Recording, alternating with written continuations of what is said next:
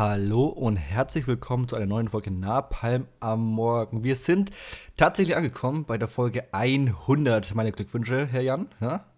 Ja, ebenso. Ich denke, heute dürfen wir uns mal ganz kurz ein bisschen auf die Schulter klopfen und sagen, hey, 100 Folgen. Wir haben einen Meilenstein erreicht. Ja, nenn mir einen weiteren Podcast, der 100 Folgen hat, ne? Denke ich mir, es gibt keinen weiteren, nur wir. Dankeschön. Ja, Dankeschön. Natürlich gar keinen einzigen, ganz klar.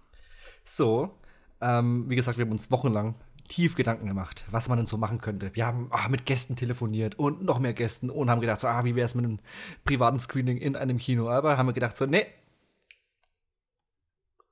Wir haben gar nichts überlegt. Wir machen uns einfach dieselbe Idee wie letztes Jahr.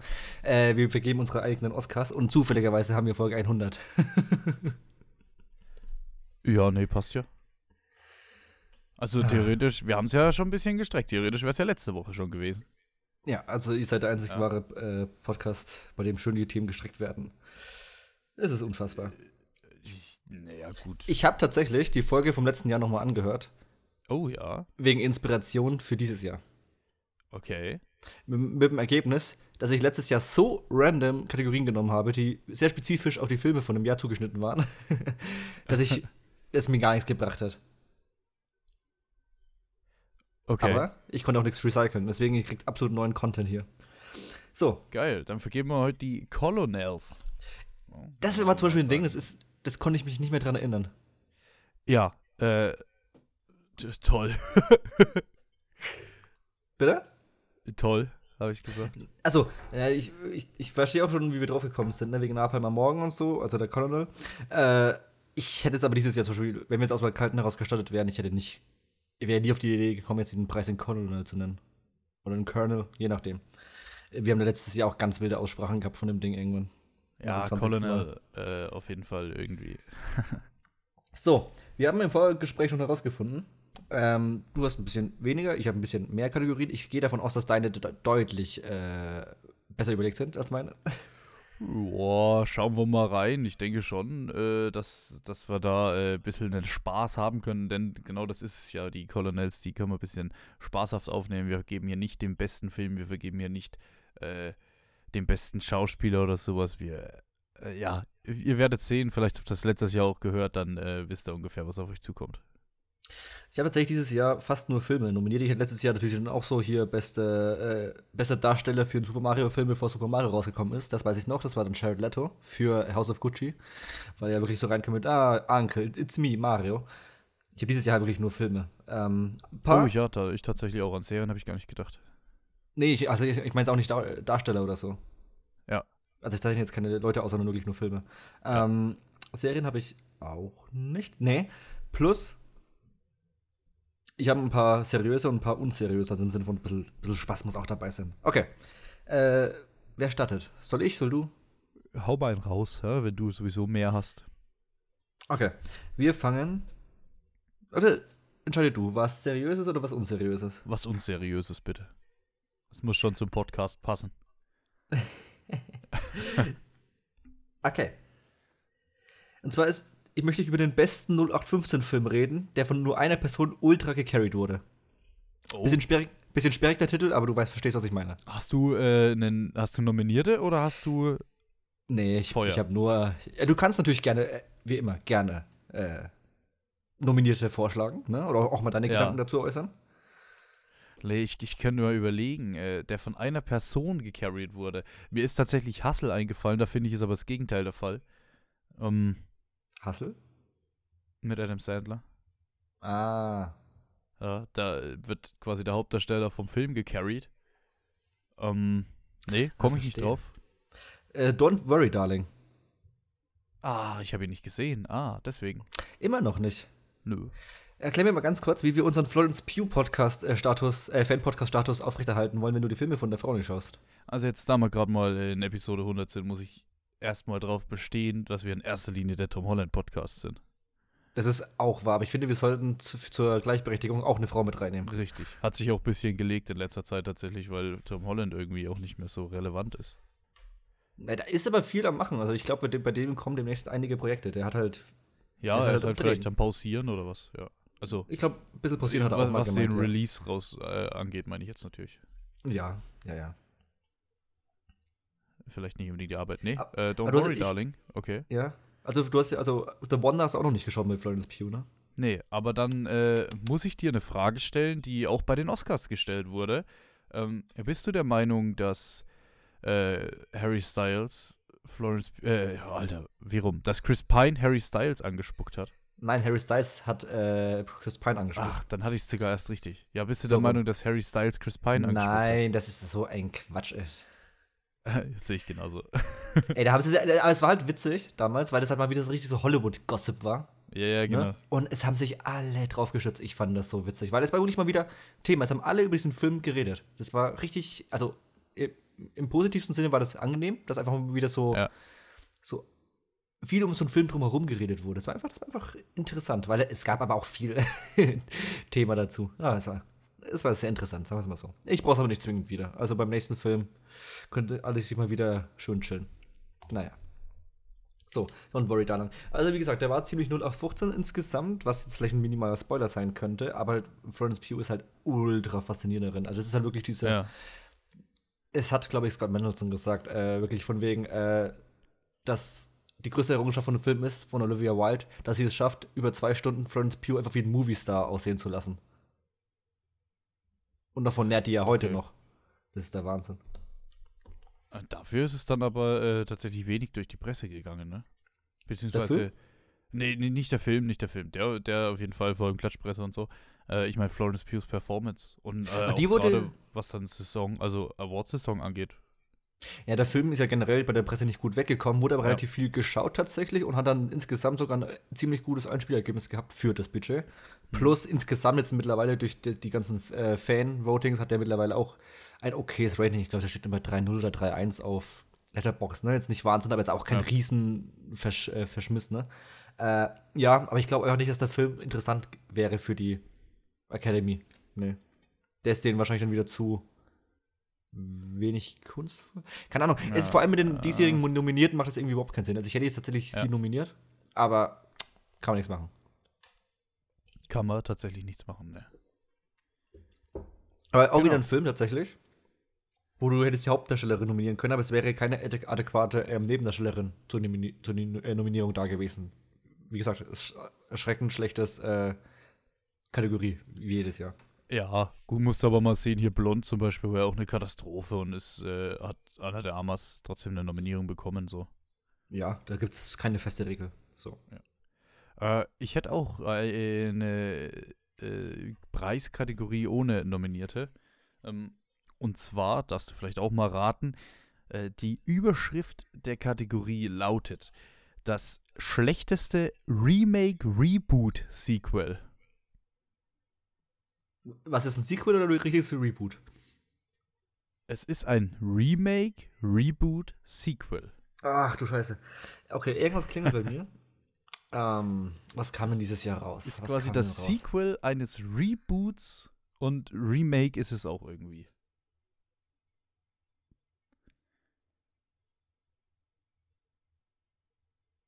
Ha. Du kommst nicht drauf, ha? Ich komm, also in dem Moment, wo du sagst, werde ich wahrscheinlich die Augen aufreißen. Ja, sag's. Ja, Tod auf dem Nil. Es ist vollkommen korrekt, was du sagst. Ja, schon, oder? Ist es tatsächlich ein Remake? Ist es ein Sequel von einem Reboot, ja? Ja. Ja. Ich bin heute so hier durchgegangen und habe mir jetzt so Kategorien zusammengeschrieben.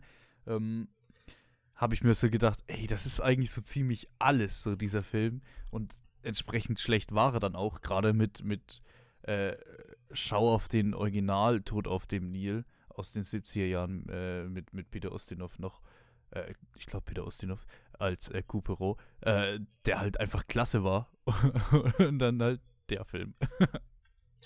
Ich finde es interessant, dass wir trotzdem jetzt echt häufig über den mittlerweile reden. Es ist locker das vierte Mal, dass wir über den im Podcast reden. Ja, Tod auf dem Nil. Weil ich auch ehrlich gesagt, ich habe tatsächlich viel zu wenig gesehen dafür, aber ich bin sehr fasziniert von diesen Filmen, von diesen Geschichten. Je nachdem, ist ja dann eine riesenlange Serie und so gewesen. Also die alten jetzt. Und deswegen schmerzt mich das irgendwie, wie schlecht dann einfach dieser neue geworden ist. Ja. Ach ja. Na, es war einfach eine, wie soll man sagen, ein Versäumnis. Es war ein Potenzial war da. Ja. So. finde ich einen Übergang für was Nächstes. Ja, jetzt ist der Übergang ja eigentlich schon verspielt. Ja, der ist komplett weg mittlerweile. Hau was raus. Egal. Okay, hau was raus, Abriss raushauen. Der Film mit den meisten Körperflüssigkeiten. Ja, ich glaube, da müsste ich nicht lange überlegen. Ja. Ja. The Triangle of Sadness, oder? Es ist Triangle of Sadness. Die Szene war ja schon mehr oder weniger berühmt-berüchtigt, ne? Die Captain's Dinner-Szene, ohne jetzt näher darauf reinzugehen, weil vielleicht wollen ja einige noch drauf schauen. Ich würde nichts essen währenddessen. Mehr sage ich mal nicht. Aber es ist wild, was in dem Film generell, also unabhängig von der Szene, aber auch noch alles am Rumschwappen und sonst alles ist. Es ist hart an der Grenze, meiner Meinung nach. Also es ist wirklich hart an der Grenze. Oh, da könnte ich vielleicht sogar gleich den Übergang wagen, weil der wird gerade gut passen. Gerne. Auch nominiert bei mir Triangle of Sadness in einer Kategorie und was auch sehr zu hart an der Grenze passt. Ich habe eine Kategorie mit Nominierten, den verstörendsten Film 22, beziehungsweise halt in der Saison von letzten Jahr den Colonels zu diesem Jahr. Nominiert sind Triangle of Sadness, Lamb und The Sadness. Oh, okay. Und the winner is The Sadness. Sehr gut. Na, ich versteh's. Hast du den gesehen gehabt? Ja, natürlich. Und also ich muss sagen, da vögelt halt einer die leere Augenhöhle einer lebenden Frau. Das ist schon sehr verstörend, muss ich wirklich sagen. Auch wenn er irgendwie, der ist so drüber produziert, gemacht, dieser zombie-eske Film irgendwie, dass er mehr lustig war, muss ich sagen. Also ungewollt. Es ist so überzeichnet, genau. Ja, aber der ist schon so drüber, ey, der ist schon so wild. Ist einfach so ist das ein japanischer Film? Ich hätte Südkorea gesagt, aber das oder Taiwan? Warte. Ich glaube, genau, das Sadness, Moment. Ich glaube, Taiwan, ne? Also, es spielt in Taiwan, der Typ, der den gemacht hat, ist Kanadier. Ah, okay, es ist ein kanadischer Film, nee, also, es ist auf jeden Fall ein Film, bei dem es darum geht, dass, was war es, ich glaube, ein Virus oder was geht rum, und macht quasi Menschen, die werden nicht so richtig zu Zombies, sondern die werden einfach nur ziemlich Bock auf Gewalt, und geil. Die werden komplett irre, ja. Ja, und diese Kombination, die sind eben auch geil auf Gewalt dann, das kombiniert sich. Und jeder, wo halt, keine Ahnung, irgendwie von einem anderen gebissen wird, gekratzt wird, irgendwie verletzt wird und so, da wird es halt quasi übertragen. Und dann geht halt in dieser Stadt so eine kranke Welle los. Das ist schon sehr heftig mit anzusehen. An den habe ich überhaupt nicht mehr gedacht, aber es ist sehr schön, dass du nur rauskramst. Das ist wirklich so ein Genrefilm. Ja, ansonsten hast du halt diesen Lamp, der irgendwie ganz entspannt, ganz gediegen erstmal anfängt. Ich glaube, es ist kein isländischer Film, er spielt auf Island. Die leben ganz allein im Pärchen und finden irgendwie ein Kind mit Schafskopf und ziehen das quasi als ihr Kind auf. Und dann passieren ganz viele Sachen. Also von dem war ich gar nicht mal so sehr Fan. Verstehe ich gar nicht, warum. Ja, der war eher so ein bisschen edgy. Es wurde einfach nichts gesagt im gesamten Film. Das ist richtig, es wurde recht wenig geredet.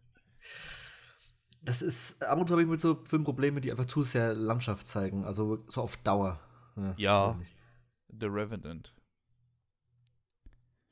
The Revenant. Der ist sehr langatmig. So. Bester Fanservice-Film. Oh. Fanservice? Ich gebe dir einen Tipp. Du hast ihn gesehen und wir fanden ihn beide gut. Wir haben ihn sogar im Podcast besprochen. Ach, wir fanden ihn gut. Ich war jetzt bei Thor. Nee, das ist wirklich bester Fanservice-Film und nicht. Ach so, Fanservice. Oh, ich komme nicht drauf. Ich bin, glaube ich, schlecht hier im Raten. Chippendale Rescue Rangers. Ah, ja, der war tatsächlich gut. Ja, sag ich doch. Das überrascht sehr, ne? Ja. Hatten wir auch jetzt im vergangenen Jahr ein, zwei Mal drüber gehabt. Ich glaube, ich habe ihn sogar in der besten Liste gehabt von letztem Jahr. Weil der hat mich auch so gewundert, dass der einfach gut ist.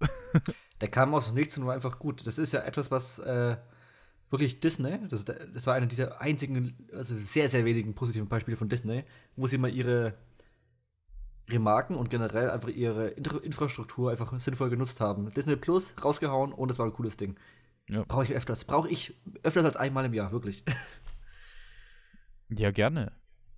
Ja, Fanservice wird immer sehr kritisch betrachtet, aber ich glaube, wenn du es gut machst, ne, und das so over the top ist, dann kann das, glaube ich, auch geil sein. Ja, wenn es halt sinnvoll eingewebt ist. Hier war es ja, sinnvoll kann man sich streiten, aber hier war es halt witzig und cool, weil es der ganze Film einfach von vornherein schon drauf angelegt hat. Ja. Ja. Soll ich noch einen machen, weil ich habe ja mehr? Ja, haben wir noch einen raus, genau. So. Wir waren gerade bei den Viechern, deswegen das beste Viech in 2022. Das beste Viech? Dwayne The Rock Johnson hat doch gar keinen Film gebracht, oder? Ja. Doch, Black Adam, glaube ich, ne? Na, egal. Ja. Das beste Viech. Das Sea Beast? Nee, aber wir sind im Animationsbereich tatsächlich.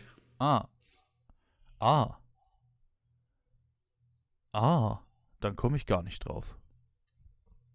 Es war der andere DreamWorks-Film, nämlich neben Puss in Boots. Welcher? The Bad Guys. Und zwar ist es der Wolf aus The Bad Guys. Verdammt gut. Hat mir sehr, sehr gut gefallen. Der war auch ein heißer Anwärter auf 0-15 Filme, der den Film hart gecarried hat. Dir sagt der Film gerade überhaupt nichts, kann das sein? Ja, ich google gerade. Das war der erste Film, mit dem die quasi diesen neuen Animationsstil so ein bisschen getestet haben. Gangster Gang, Oder Gangster Gang, ja. Der heißt entweder Bad Guys oder Gangster Squad oder Gangster Gang, der hat irgendwie schon wieder mehrere Namen. Und der Wolf darin war meiner Meinung nach sehr hervorragend. Cool, sehr, sehr cool gesprochen, ich habe auf Englisch geschaut. Der hat ein paar richtig geile Sequenzen, richtig geil. Da merkt man, der hat nicht so mega gut performt, aber der war auch insgesamt so beliebt, dass der in diesem neuen Intro von DreamWorks jetzt auch schon drin ist, obwohl es die neueste IP ist. Das ist richtig nice. Ich hoffe, dazu kommt noch mehr. Der hat nämlich auch erstaunlich viel Spaß gemacht. Hatte so ein bisschen Ocean's Eleven-Vibes. Ja, so sieht's auch aus tatsächlich auf dem Poster. Hm? Ja, das war schon echt nice. Und hatte gesagt, wie gesagt, von diesem Animationsstil war es mal wieder, ist noch nicht so krass wie Puss in Boots, aber man hat gesehen, dass sie sich da mittlerweile ein bisschen anderes Gedanken machen. Nice. Ja, habe ich tatsächlich noch nie gehört von dem Film. Unterschätzter Film. Der kam auch in einer echt schwierigen Corona-Phase raus, glaube ich. Das war echt das kann sein, unglücklich. Ja. Ich hätte eine Kategorie, ja. Nein. Und zwar in Anführungszeichen, denn es ist deutlich auch schlechtes Zeug dabei, aber ja. Der beste Film, in dem ein charmanter, isolierter Mann Böses tut. Die Nominierten. Glass Onion, A Knives Out Story, glaube ich. Scheiß drauf, Glass Onion. Spiderhead, mit Chris Hemsworth. Ja. Flash von Disney Plus. Morbius und The Menu. Oh, ich hoffe, besser Anführungszeichen hast du gesagt. Ja, weil halt eigentlich alles wack ist, außer The Menu. Also es gewinnt logischerweise The Menu. Ich wollte gerade fragen, ob das jetzt gerade doppelt verarscht ist. Ja, dann The Menu, super. Ja, klar.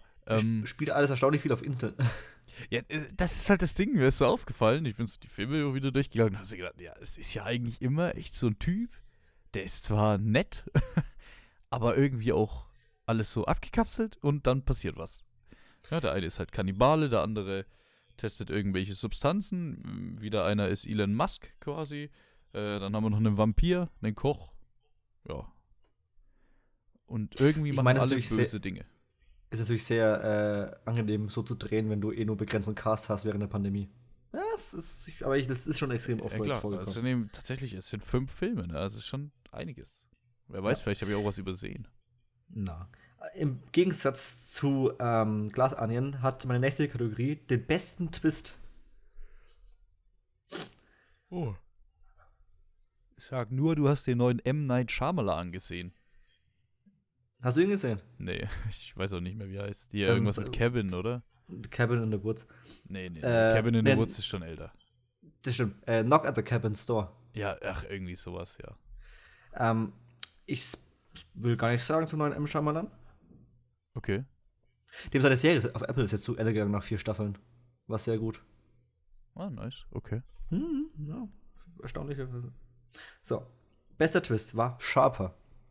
Ist eigentlich 23er-Film, ich habe den trotzdem mit reingemogelt. Ja, der darf doch auch mit rein. Naja. Von letztem Jahr bis jetzt. Ja, deswegen ist er drin. Sharper. Der hat uns gut gefallen. Ja, ey, der war schon toll. Der hatte so ein paar Twists, so, ja, jetzt nichts Weltbewegendes, aber die haben trotzdem funktioniert. Und ein gut funktionierender Twist ist wichtiger als der, also, ne? Ein schlichter, funktionierender Twist ist besser als ein ultra krasser, der aber halt viel zu früh ankommt, wie soll ich sagen, den man zu früh erkennt. Ja, tatsächlich. Da hatte ich aber tatsächlich auch heute über einen anderen Film nachgedacht in der Richtung. Oh. Hat es nicht nominiert. Ja, du hast es ein bisschen eher gerochen. Ich habe es tatsächlich wirklich nicht gerochen. Das war dieses The Pale Blue Eye, was wir letztens erst hatten. Hier dieses die Edgar Allan Poe, der merkwürdige Fall des Edgar Allan Poe oder irgendwie so ähnlich. Das Mr. Poe. Das habe ich nicht kommen sehen, tatsächlich. Ja. Ja. Also den sehe ich persönlich auch auf der Liste.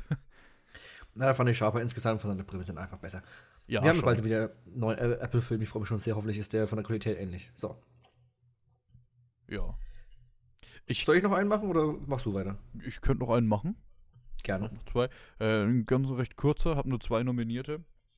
Die größte Enttäuschung 2022. Habe ich zum einen nominiert Amsterdam. Da, wenn ich mal überlege, wir hatten es letztes Jahr drüber, da waren so wahnsinnig viele Darsteller dabei, also Anya Taylor-Joy, Rami Malek, Robert De Niro, wen hat man noch? Christian Bale war dabei, ich glaube Zoe Saldana noch mit am Start, Margot Robbie dabei, also total... Aber allein, dass Zoe Saldana sich traut, mit aufs Poster schreiben zu lassen, ist eigentlich schon fast frech.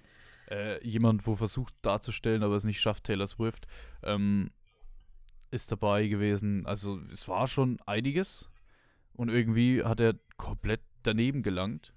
Das ist meine erste Nominierung und meine zweite Nominierung, weil ich sehr enttäuscht war, See How They Run.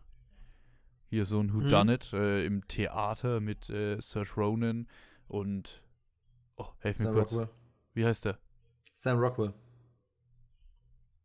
Oh ja, Sam Rockwell. Ja. Nee, passt schon. Ich habe tatsächlich an einen anderen Schauspieler gedacht. Aber es war Sam Rockwell, ja. Und wen hast du gedacht? Hier, wo auch Elon Musk gespielt hat bei Glass Onion. Edward Norton. An den habe ich kurz gedacht. Ich dachte tatsächlich, dass der was war. Ja, nee. Gut. Das sagt schon viel aus. Ich habe in der Kategorie auch keinen Gewinner. Ich habe hier nur Verlierer. Ich habe Amsterdam witzigerweise bei mir bei einer ähnlichen Kategorie, nämlich bei größtes vergoldetes Potenzial. Ja, richtig. Es ist auch tatsächlich, es ist auch einfach so. Und auf die habe ich mich so sehr gefreut und die waren dann wirklich schlecht. Ein anderer Film mit einem ähnlichen Cast wie Amsterdam, der dann zum Glück deutlich besser war, ist bei mir nominiert, glaube ich, gleich 2-mal, bei Beste Szene. Und zwar geht es um Babylon. Und zwar einmal, hast du ihn mittlerweile gesehen? Nö. Oh, und zwar einmal, ja, also spoilerfrei, es gibt einmal um das erste Mal dieses Stummfilm-Set, wo dann 20 Filme auf einmal gedreht werden, wo der Typ die Kamera holt. Mega. Plus das erste Mal, wo ein Film mit Ton aufgezeichnet wird. Und dieser krasse Gegensatz zu der Szene davor. Mit einem hervorragenden Regieassistenten, der wirklich die Szene komplett am rulen ist. Ich habe mir sie wirklich danach nochmal angeschaut, weil die Szene so verdammt gut ist. Ich lieb's. Es sind beide hervorragend. Deswegen haben auch beide gewonnen übrigens. Oh ja, sehr nice. Ja. Dann würde ich fast mit meiner letzten Kategorie einfach weitermachen. Und dann bin ich so ein bisschen abgehakt. Hier habe ich viele Nominierte. Und zwar laufe ich hier unter. Und das ist wirklich ein Rennen. Du wirst merken, die Bezeichnung Bester ist hier wieder variabel. Der beste Film, bei dem ich vergessen habe, ihn gesehen zu haben. So. Nochmal, der beste Film, wo? Bei dem ich vergessen habe, ihn gesehen zu haben. Ach so, okay. Es gibt ein paar Filme, die scroll ich so durch und denke so, was ist denn das? Den habe ich doch nicht geguckt. So. Ich muss dazu sagen, ich habe es noch ein bisschen gespickt, die Kategorie mit Filmen, von die ich auch noch weiß, dass ich sie gesehen habe, aber von denen ich wirklich gar nichts mehr weiß. Ich bin gleich sehr gespannt, aber alle aus dem letzten Jahr. Genau, alle aus der letzten Periode quasi. Und Wild, ja. Achso, in dem Fall tatsächlich sogar sehe ich hier gerade 2 Stück dabei, die ich nur gesehen habe, die aber nicht aus dem letzten Jahr sind. Und was wollte ich noch sagen? Genau, ich habe dann geguckt, welches das beste Rating von mir hatte. Ja. Und das ist dann quasi der Gewinner. So ein 4-Sterne-Film einfach. Ja, ich kann nur leider zu den Filmen selbst nicht viel sagen. Und zwar zum einen Blasted. Irgendwas Gott, mit so Laserpistolen. Dann ein Apokalypto. Der ist jetzt von der älteren Kategorie. Ja. Bringing Out the Dead. Scheinbar mit Nick Cage. Das ist auch einer von den älteren. Das ist sogar ein Scorsese-Film, hallo. Cool. Ja, ab jetzt, also nur im Rating sind tatsächlich nur die von diesem Jahr. Ein Mordsteam ermittelt wieder. Zum Französischer mit Oma Sü. Mhm. Ein polnischer Naschmro. Ja. Dann den deutschen Generation beziehungsunfähig. Und zu guter Letzt, der größte auf der Liste, The Grey Man. Ich glaube, ich weiß sogar, wer gewonnen hat. Ich glaube nicht. Es ist nämlich ein Mordsteam ermittelt wieder. Wir haben eigentlich relativ gut uns über den unterhalten. Okay, du weißt tatsächlich, wer gewonnen hat. Ja, es ist ein Mordsteam ermittelt wieder. Ich weiß von diesen ganzen Filmen nichts mehr. Weißt du echt nicht mehr diesen Oma? Den fandest du, hast voll abgeschwärmt. Was heißt abgeschwärmt damals? Aber du hast da voll. Ja, ich habe auch 4 Sterne gegeben, aber ich habe. Ja. Ja, ich habe da keine Ahnung mehr davon. Das ist eigentlich schade. Ja, aber da merkst du auch mal wieder, es gibt tatsächlich einfach die Filme, die komplett durchrutschen. Ich weiß da nichts mehr. Rein, also raus. Ja, so Apokalypto und so konnte ich mich noch erinnern. Das war dieser Mel Gibson-Ding, wo sie sich immer, wo der eine da geopfert werden sollte und dann die Speere nach ihm geworfen wurden und die durch den Dschungel gerannt sind. Das fand ich nicht schlecht. Bring Out the Dead muss ich jetzt aber auch wirklich mal ganz kurz scharf überlegen, ja. Ich habe da auch gedacht, was ist das? Dann habe ich draufgeklickt. Da habe ich gedacht, ach, das ist der, okay. Und dann habe ich Filme auch geschaut, nichts mehr, ey, keine Ahnung. Es gibt eben manche Filme, die gehen rein, gehen raus. Ob die jetzt gut waren, wie hier scheinbar im Mordsteam ermittelt, wieder fand ich scheinbar gut.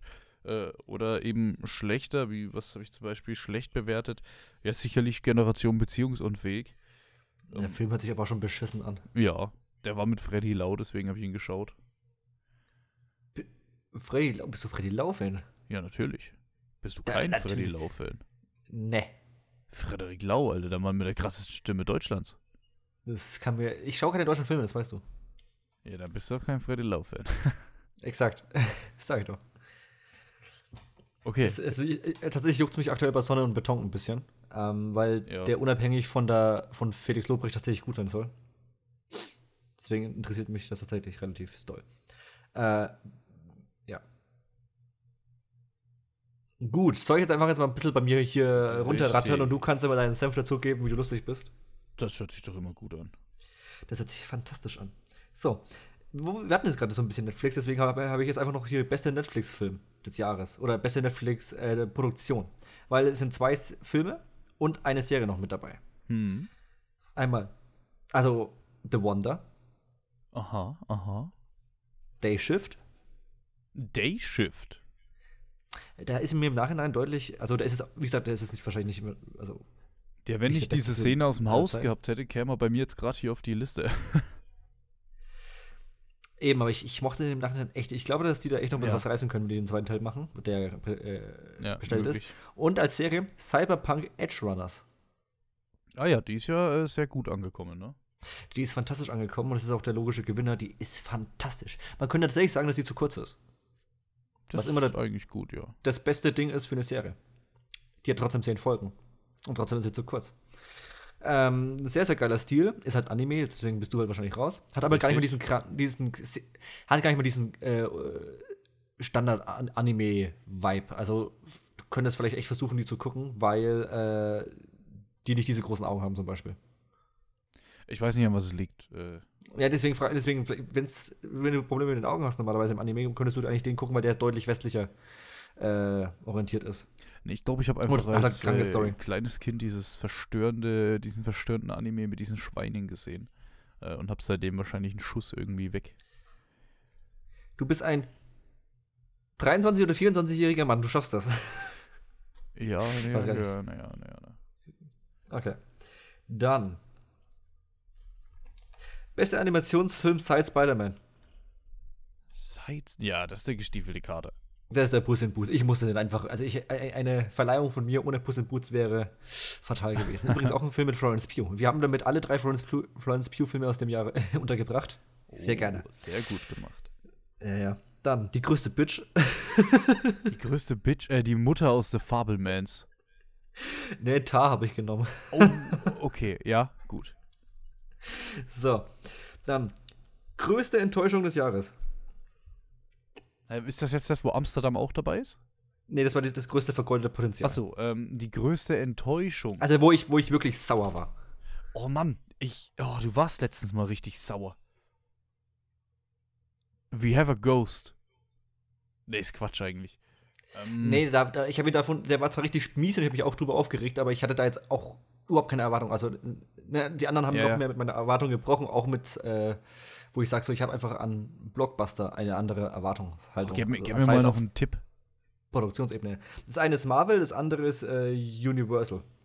Okay, du warst auf jeden Fall von Doctor Strange enttäuscht? Nee, das warst du. Oh, ich dachte, du auch. Nee. Thor? Ja. Okay, du warst von Thor enttäuscht. Extrem. Universal, keine Ahnung, da musst du mir helfen. Jurassic World Dominion. Ah, da warst du enttäuscht. Der war richtig scheiße. Ja, aber hast du da was erwartet? Ich fand die zwei davon nicht ultra schlecht. Okay. Also ich fand den zweiten sogar gar nicht mal mies, weil der dieses geile Ding im Herrenhaus am Ende hatte. Wir sind doch langsam bei den Hot Takes angekommen.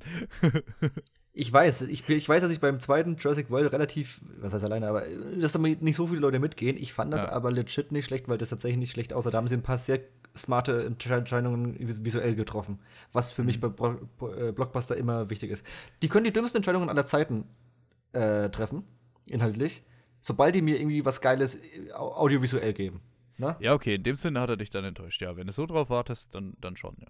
Dann fühle ich das. Das ist ja vielleicht auch mal immer so mein Take vielleicht zu Blockbustern, weil ich sage, okay, das ist ein reines kommerzielles Produkt. Also will ich auch nur kommerziell unterhalten werden. Ich erwarte da überhaupt nichts mehr in Richtung Geschichte oder so bei Filmen, die $200 Millionen aufwärts kosten, sondern die müssen mich einfach auf Unterhaltungsebene packen. Und wenn sie das nicht tun, ist das halt schlecht, weil diese Filme sind nur dazu da, um zu unterhalten. Da gibt es keine zweite, dritte Ebene. So. Ja. Deswegen, bester Blockbuster des Jahres.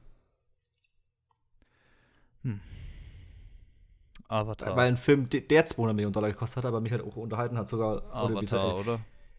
Nein? Das freut mich. Den fand ich auch gut, aber. Ach, hier, Top Gun Maverick.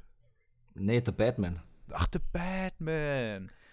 Ja, der wird immer vergessen. Der wird sträflich vergessen, auch bei den Oscars. Deswegen, bester Superheldenfilm des Jahres geht nämlich auch an The Batman. Das ist der Doppelsieg in der Kategorie. Ja, das ist tatsächlich sehr richtig. So, also tatsächlich, wie man sowohl bei Score als auch bei Kamera als auch nicht The Batman berücksichtigen kann, finde ich Wahnsinn. Egal. Ja, Kamera. Das ist ein Superheldenfilm, da kann nicht gut sein. Doch, die können gut sein. Es war die beste Kamera des Jahres. Das ist zu tun. Vor allem, sie hatten es ja auf dem Schirm. Ist ja nicht so, dass er gar nicht nominiert wurde, ne? Exakt, das ist ja das fast größere Verbrechen. So, apropos Verbrechen. Was ist denn die beste Power Ranger-Szene des Jahres? Die beste Power... Jan, du haust hier raus. Lass mich mal. Assemble. Nee, keine Ahnung. Wakanda Forever, so ein Scheiß. Die beste Power. Ja, okay. Wo sie mit dem Anzug das erste Mal aus dem Wasser da rauskommen und das sieht aus, als ob es 1990 den Greenscreen erfunden hätte. Stimmt, das ist Katastrophe. Ey, diese ganze Figur von hier Ironheart hat weniger Polygone als ein Schulterteil von Iron Man aus 2008. Ja. Die haben jetzt, heute, die VFX-Obertusse von Marvel haben sie gefeuert. Okay. Die seit 2021 verantwortlich war für die Effekte. Ja. Macht Sinn. Also, seitdem ging es deutlich bergab. 2020 sah es noch halbwegs okay aus. Ja. Jetzt hat die Frage, ob es wirklich nur an einer Person liegt, aber wenn die vielleicht echt, was so planungsmäßig angeht, Katastrophe sein soll, dann kann ich mir das echt vorstellen, dass sie vielleicht was beheben kann. Ihr wird nachgesagt, dass die tatsächlich, wenn die mit Leuten nicht gut kann, dass sie die also, was heißt gemobbt, aber dass die wirklich den Aufgaben gegeben hat und immer wieder umgeworfen hat, dass es quasi unmöglich war, wirklich gute Arbeit abzuliefern. Und ich meine, das ist ja fatal in so einer Position. Gut. Die hat ein bisschen zu viel Ego gehabt. Deswegen, der Film für den größten Ego-Boost des Jahres geht an. Du hattest ihn vorhin schon einmal gesagt. Den größten Ego-Boost? Na, wer hat ein großes Ego in Hollywood und muss es immer wieder streicheln? Muss es? Ja, James Cameron. Nee.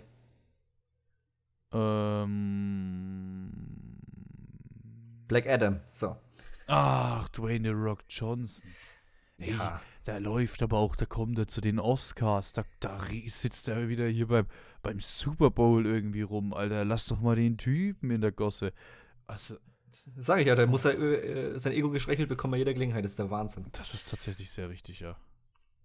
So. Ja. Der Film verantwortlich für einen Franchise-Tod. Jeder Marvel-Film. Fast. Ja, du meinst was anderes. Denk an einen anderen geliebtes Franchise von dir, wo wir jetzt erstmal nichts mehr sehen, sag ich.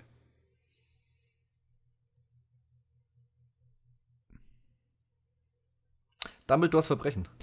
Oh, der war auch dieses Jahr? Exakt. Und schon mal wie wenig, ja. Den hatte ich schon nicht mehr auf dem Schirm, dass der dieses Jahr war, so. Wir hatten letztes Jahr einen Harry Potter-Film und keine Sau redet mehr drüber. Es ist so peinlich. Alter, es ist ich würde fast sagen, mein Lieblingsfranchise, ne? Eben. Und es ist dein Lieblingsfranchise und du weißt nicht mehr, dass letztes Jahr ein Film rauskam. Das sagt alles. Ja, ich dachte halt, er war vorletztes oder so, aber das, ja. Dumbledores Verbrechen war ein ziemliches Verbrechen. Ich sehe ja nach wie vor, wie es weitergeht, aber ich weiß nicht, ob es stattfinden wird. Nicht finanziell, nein, keine Chance. Ich würde tatsächlich empfehlen, dass sie einfach eine Harry Potter-Serie machen sollen. Für HBO oder was auch immer, wo Warner. Ja. Das wäre natürlich, oder für HBO Max, das wäre cool. So. Ich hätte noch 3, die sind vernachlässigbar. Schön war's. Gut. Schön, das waren die Colonels für dieses Jahr. Du weißt meine Liste wirklich. Ist das oben anfangen bei besser Blockbuster und die letzte Kategorie war Franchise-Tod. Ja, sehr gut. Ich bin aber so ein bisschen verbittert durchs Jahr gegangen. Ja, auf jeden Fall. Gut, dann kommen wir jetzt zum nächsten Tagesordnungspunkt. Und zwar ist das ein Film, der ganz gut beschreibt, wie wir zueinander stehen. Jan, du bist immer recht devot. Nice. Boom. Die hat mir gut gefallen. Devotion. Den Netflix-Film, der ein bisschen wahrscheinlich, würde ich sagen, im Fahrwasser vom Top Gun schwimmt. Ja. Es ist aber auch erstaunlich, wie krass kurzzeitig der nach Top Gun rauskam. Ja. Also. Ich fand den eigentlich großflächig ganz gut. Willst du sagen, worum es geht? Ja. Es geht, wir schreiben das Jahr 1950, der Nord-Süd-Korea-Konfliktkrieg ist gerade im vollen Gange. Und wir haben 2 Piloten, deren Namen ich mir nicht merken kann. Der eine davon hat Migrationshintergrund. Der eine davon ist quasi schwarz, was mich wundert. Tatsächlich, ist das wirklich so passiert in den 50er Jahren? Anscheinend. Weil sie verkaufen es einen schon sehr als wahre Geschichte. Ich weiß nicht, ob es wirklich so ist. Also das ist jetzt negativ zu bewerten, aber ich habe nicht gedacht, dass das in den 50er Jahren schon möglich war. Auch vielleicht ist das ja genau das Ding. Sie haben noch am Ende quasi diese ganzen, wie immer, was mit den Leuten passiert ist und die Familie sind heute noch gut befreundet und so. Ja. Also es scheint echt zu sein. Gut, Ich finde es übrigens witzig, dass du dir nicht den Namen von dem, also Jonathan Majors, also dem Schwarzen, merken kannst, weil der hieß Brown. Ja, ist ein großer Name in Amerika. Mhm. Ja, keine Ahnung, ich kann mir die Namen wohl, die heißen ja alle irgendwie Lieutenant oder so die ganze Zeit oder Sergeant oder was weiß ich. Ja, aber dass der Schwarze Braun hieß, fand ich halt schon lustig. Mhm. Okay. Aber vielleicht ist das auch nur mein Humor. Okay. Ja, und dann haben wir noch Thomas J. Hartnell Jr. Genau, ich habe sie jetzt gerade mal aufgemacht. Ne? Ich habe mir schon gedacht. Genau. Und vielleicht noch kurz zu erwähnen, Joe Jonas spielt mit. Von den Jonas Brothers. Ja, egal. Ich habe mir den deutlich kriegerischer vorgestellt, den Film. Ich auch. Ich dachte auch, der spielt zum Zweiten Weltkrieg. Ich habe anscheinend das erste Mal 1950 überlesen. Weil als sie dann nach Monaco oder, Cannes gekommen sind und das erste Mal wieder 1950 da stand, habe ich kurz gedacht, Moment mal, wir sind nach dem Zweiten Weltkrieg. Dann kämpfen die ja überhaupt nicht, weil ich völlig vergessen hatte, dass es ja den Korea-Konflikt auch noch gab. Ja, es ist ja auch America's Forgotten War. Wirklich. Deswegen, ich war erst gedacht, sie machen dann, okay, wird es in dem Film nur jetzt über so Flugübungen oder sonst was, bis ich dann irgendwann so, Moment, stimmt, Koreakrieg ist ja kurz nach dem Zweiten Weltkrieg auch losgegangen. Den hatte ich komplett vergessen, weil ich dachte, naja, bis Vietnam brauchen wir aber noch ein bisschen. Ja, also ich muss sagen, diese Kannsequenz hat mir am besten gefallen. Auch gerade hier mit Liz Taylor, die dann plötzlich da ist und ihn einlädt und dann dieses Hin und Her und sie prügeln sich und so weiter. Das fand ich irgendwie cool. Ja. Und das hat irgendwie so einen Charme gehabt, so, und das hat einfach eine Stimmung gehabt. Deswegen habe ich auch gerade Monaco gesagt, weil sie halt eben im Casino waren. Aber es war Cannes. Hm. Und ich habe gar nicht gemerkt, dass du Monaco gesagt hast. Ja, und dann muss ich sagen, zum Schluss hin fand ich ihn dann nicht mehr so gut. Effektiv, wie das Kämpfen so richtig losgegangen ist, fand ich ihn nicht mehr so gut. Das hat gefühlt irgendwie nicht so reingepasst. Nee, warum? Weiß ich nicht. Das war so, weil dieser ganze Film war so kampflos. Und ich meine, es ist klar, es läuft irgendwann auf den Kampf hinaus. Das zeigt schon die ganze Zeit. Aber irgendwie dann haben sie mal kurz hier so den Einsatz, wo sie hier von den Mix verfolgt werden, wo sie die Brücke sprengen. Dann kommt plötzlich dieser andere Einsatz, wo sie das hier schnell machen müssen. Und das hat sich so unrund irgendwie ein bisschen angefühlt, finde ich. Also ich fand das Ende nicht mehr ganz so stark. Aber den Anfang, also den Hauptteil, den Löwenanteil des Films fand ich dann schon echt cool. Eigentlich die ruhigen Passagen, muss ich sagen. Davon gab es ja genügend. Es gab ja in dem Sinne nur zwei richtige Actionsequenzen. Wovon dann auch nur eine gegen die Mix war. Ja. Dann kurz vor der Brücke. Und das andere war ja wirklich relativ schnell vorbei. Fand ich eigentlich interessant, dass der gar nicht mal so kriegerisch war. Ich dachte eigentlich, der wird deutlich actionlastiger. Ja. Hat ihm jetzt aber gar nicht mal so schlecht getan. Mein Kollege zum Beispiel fand ihn dann deswegen zu langweilig, oder vielleicht nicht deswegen, aber hat ihn dann deswegen generell gemeint, das hat sich ein bisschen gezogen. Aber ich habe da jetzt auch völlig fein gemacht, weil zum Beispiel das Duo, also zwischen Jonathan Majors und Powell. Powell heißt er, ne? Wie ist der Vorname von Glenn? Glenn Powell. War halt schon, fand ich, sehr in Ordnung. Also er ist ein bisschen zu sehr der Sunny Boy, von wegen so, ich bin weiß in 1950 Amerika, aber natürlich halte ich ohne Vorbehalte zu einem schwarzen Kollegen. Das ist mir ein bisschen zu glatt. Aber das hat schon gepasst. Ich meine, das war ein cooles Duo. Das war ein cooler Buddy-Film, dann fast schon eher. Ich habe tatsächlich auch nicht gedacht, dass der quasi so über dieses Rassismus-Thema geht. Ich hab eigentlich gedacht, dass das einfach ein Fliegerfilm ist, so. Und das fand ich dann an Passagen schon stark irgendwie. Weil du es halt, du hast ganz oft, also es ist auch oft angesprochen worden und so, dass es quasi wirklich passiert ist in dem Fall. Aber es war auch ganz oft, dass das mal so ein bisschen verstohlen war. Irgendwie so. Keine Ahnung, ich kann mich da jetzt nicht reinfühlen, aber ich kann mir vorstellen, dass das irgendwie so, wenn nicht schlimmer irgendwie ist. Ne? Ja. Keine Ahnung. Das fand ich eigentlich schon mit das Spannende vom Film tatsächlich. Ich habe mich da sehr an einen Film mit Robert De Niro erinnert. Ich weiß nicht mehr, wie der heißt. Es ging um einen Taucherfilm bei der Marine und da war auch der erste schwarze Taucher bei den Marines oder bei der Navy irgendwie am Start und der musste halt auch immer alle sich schikanieren lassen und die Vorgesetzten waren gegen ihn. Und im Grunde hat der die Geschichte erzählt, die der Film quasi, die er ansetzt. Weil hier hat er es ja geschafft, hier ist er ja quasi Flieger, muss sich aber trotzdem noch weiter schikanieren lassen. Das fand ich irgendwie sehr interessant. Aber Jonathan Majors war zum Beispiel, fand ich ziemlich klasse. Ja, ich fand ihn diesmal auch gut. Weil ich hab's, glaube ich, letzte Woche, vielleicht habe ich es auch gesagt, wo wir nicht im Podcast waren, irgendwie komme ich mit dem nicht so klar. Da kann er nichts für, das ist einfach so. Keine Ahnung, manche Schauspieler, die mag man ja irgendwie einfach nicht. Da hat er schon dazu gehört, aber diesmal fand ich ihn eigentlich auch ganz gut. Vielleicht ändert sich das, wenn du ja quasi, vielleicht hast du einfach nur einen schlechten Start. Ja, das kann schon sein. Das kann schon sein. Vielleicht schaust du ja dann irgendwann auch Creed 3. Ich meine, den habe ich ja selber noch nicht gesehen, aber vielleicht sagst du da auch, boah, mega geil, und dann bist du ja auf einmal Fan. Und dann schaue ich Marvel und denk so, oh, warum hast du da unterschrieben, Mann? Obwohl, er wird ja als einziger gelobt in Quantumania. Ja. Okay.